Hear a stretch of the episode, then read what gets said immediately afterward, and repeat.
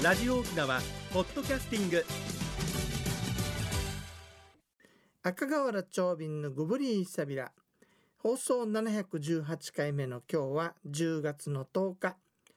内縄組旧暦では今月の5日。大の日やいびんや、えー、こんな流歌があるんですよ。60かさびりば120歳写しももとまでちょあれうゆえさびら。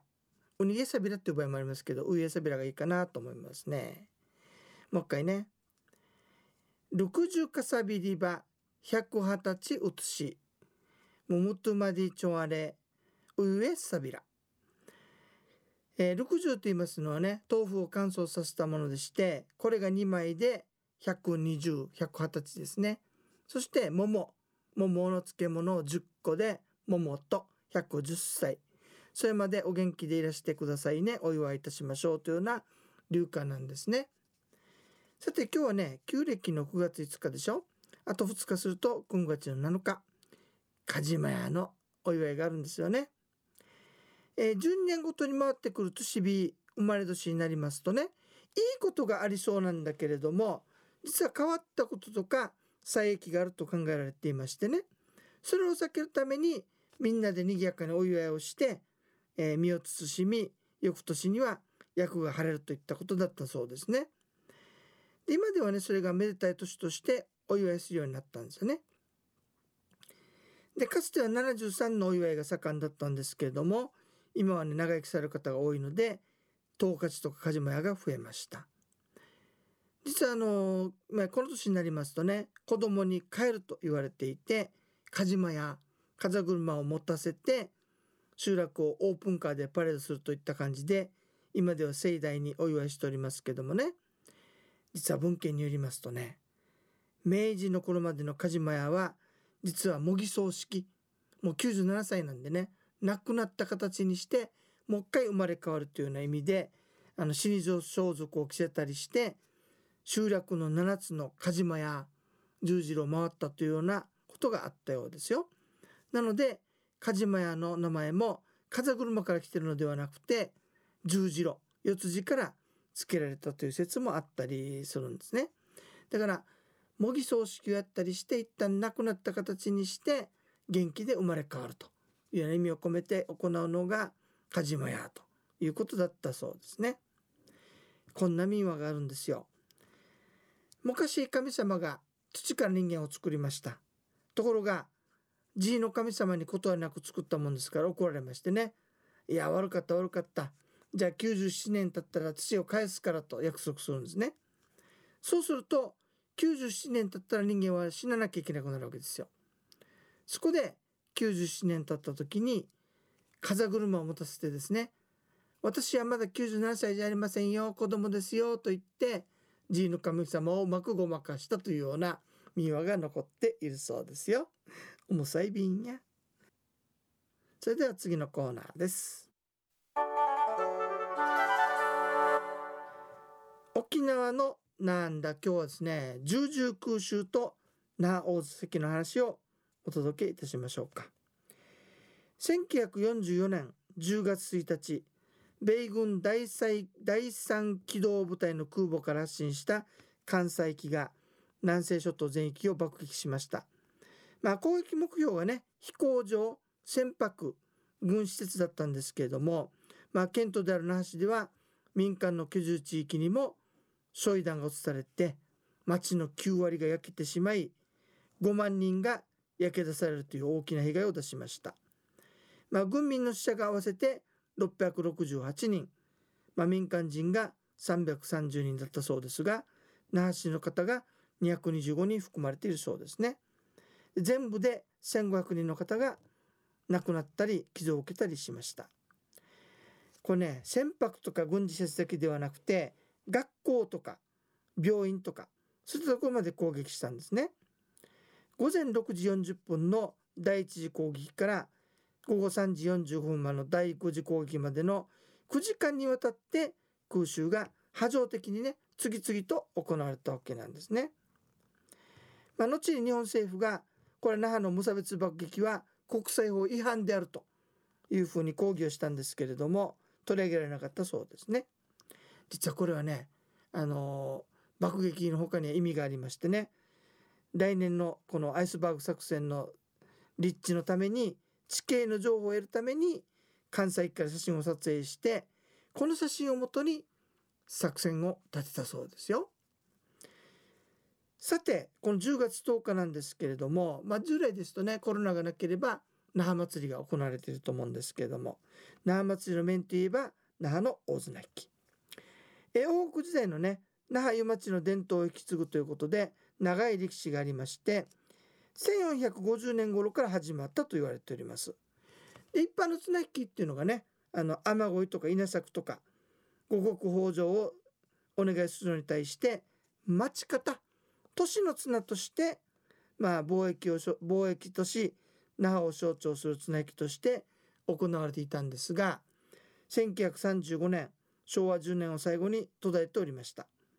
で71年に市政50周年を記念としてこの那覇が開人に帰したということで復興を果たしたという意味も込めましてねあえてその日に重々空襲だった日に綱引きを復活させたそうです。意外と知られていないんですがそういった意味合いもあったようですよ。さて実はあの重々空襲の話したんですけれどもちょっと思い出したことがありましてね。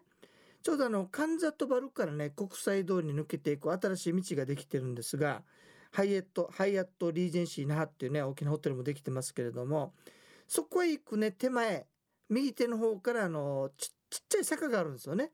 粒の中に抜けていく。そこがね通称天ぷら坂と呼ばれているとこです。確かに昔はね天ぷら屋がたくさんあったそうなんですが実はそこにね今いくつかまだ残ってるかな坪屋の区民が掘った壕が残ってたんですよ。でその壕のねあの完成した時の話を実は聞いたことがあるんです。ちょうどそれが重々空襲の前日ぐらいに完成したんだそうですね。それで区民の皆はねよしいい号ができたぞと米軍来るなら来てみろみたいな感じでね非常に息が上がったそうですね。そしたら翌日ね重々空襲があったもんでこれ聞いた話ですよあくまでね。本当か分かりませんけれどもみんなが言ったのがねえすごいね。アメリカ軍のレーダーすごいから終わってあげてること聞こえたんかね？って言ったようなお話が残っているんですがさてどうなんでしょうかね。まあそれぐらい情報に乏しかったということが言えるかと思いますね。ちなみに天ぷら坂でしょ？今一軒だけ天ぷら屋復活してるんですけれども天ぷら屋がなくなっても天ぷら坂ですよね。那覇市にはねもう一つねなくなったんだけど名前だけ残ってるっていう坂がもう一つあるんですよ。通り名かな？今はどうだろうね。皆さん覚えてますかね？はいから言う通りっていう通りがあるんですよね。ちょっと余木小学校からあの県庁前抜けていく道ね十字路。最近セブンイレブンができたのかな？そこをねはいから言う通りって呼んでたんですよ。何年か前まではねタクシー運転手に「はいから言う通り通ってくださいね」ってちゃんと通ってくれたんだけど今はどうなんでしょうかね。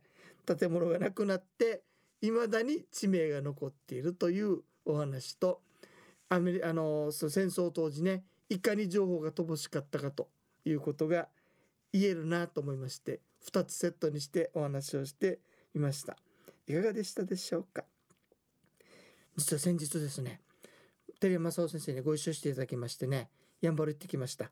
そしてあのねあの国神のね風ディ風の元の歌碑ですよ。あたが風の父子イミヤチョンダンっていう歌碑があるんですけどそこまで行きましてねなんと先生に弾いていただきました。あとティーマート行ったんですよ。この2つが目的だったんですけどもう先生はねついでだからといって二見城までお付き合いくださいましてね非常にあの楽しい時間を過ごさせていただきました。あテレビ先ありがとうございました。またよろしくお願いしますね。聞いていらっしゃるかしら。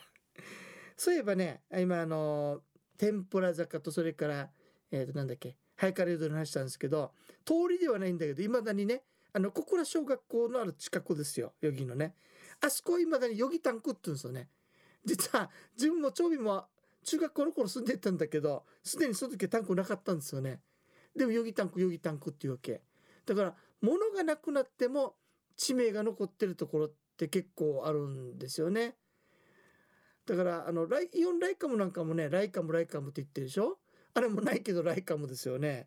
そんな風なのを探しても面白いかなとちょっと思ったりいたしました。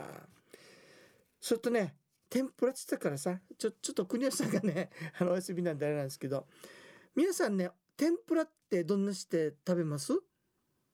うちなんちゅって天ぷらそあのおやつ感覚で天ぷら食べません？ね。ほらあのあちょっとお腹空いたから小腹空いたから天ぷら食べてみようかみたいなね。だけど県外の方って天ぷらって言ったらちゃんと天ぷら定食みたいにねきちっとした食事なんですよね。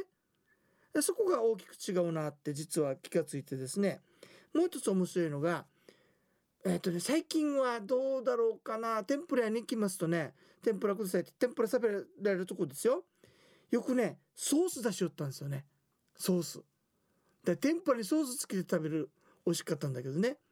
最近ほらソースじゃなくてそのまま食べたりしますよね。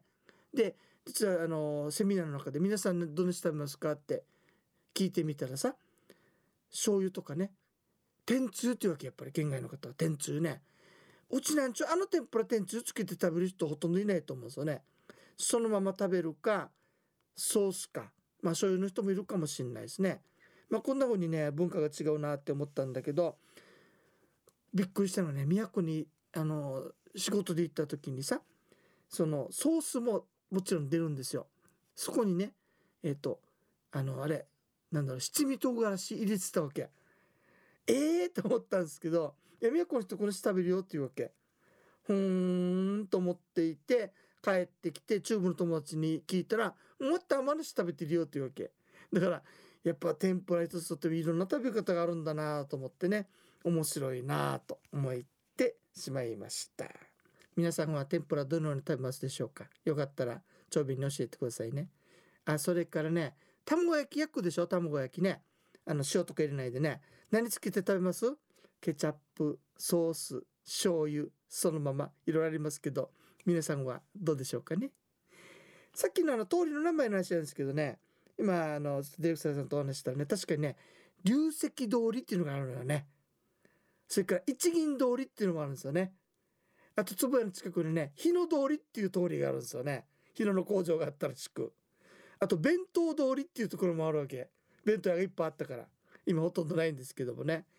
ひょっとしたら皆さんの周りにもねそういったところたくさんあるんじゃないかなと思うんでね。長瓶会奈良地組総理要塞こういうの調べてるのってとっても面白いですよ。最近ね沖縄島建築っていう言葉が出ていてね。沖縄独特の建築がね特集されたりしてるんですよ。花ブロック中熟言い続けてきた長瓶の時代がやってきたのかもね。ということで今日はこれでお別れしましょうかね。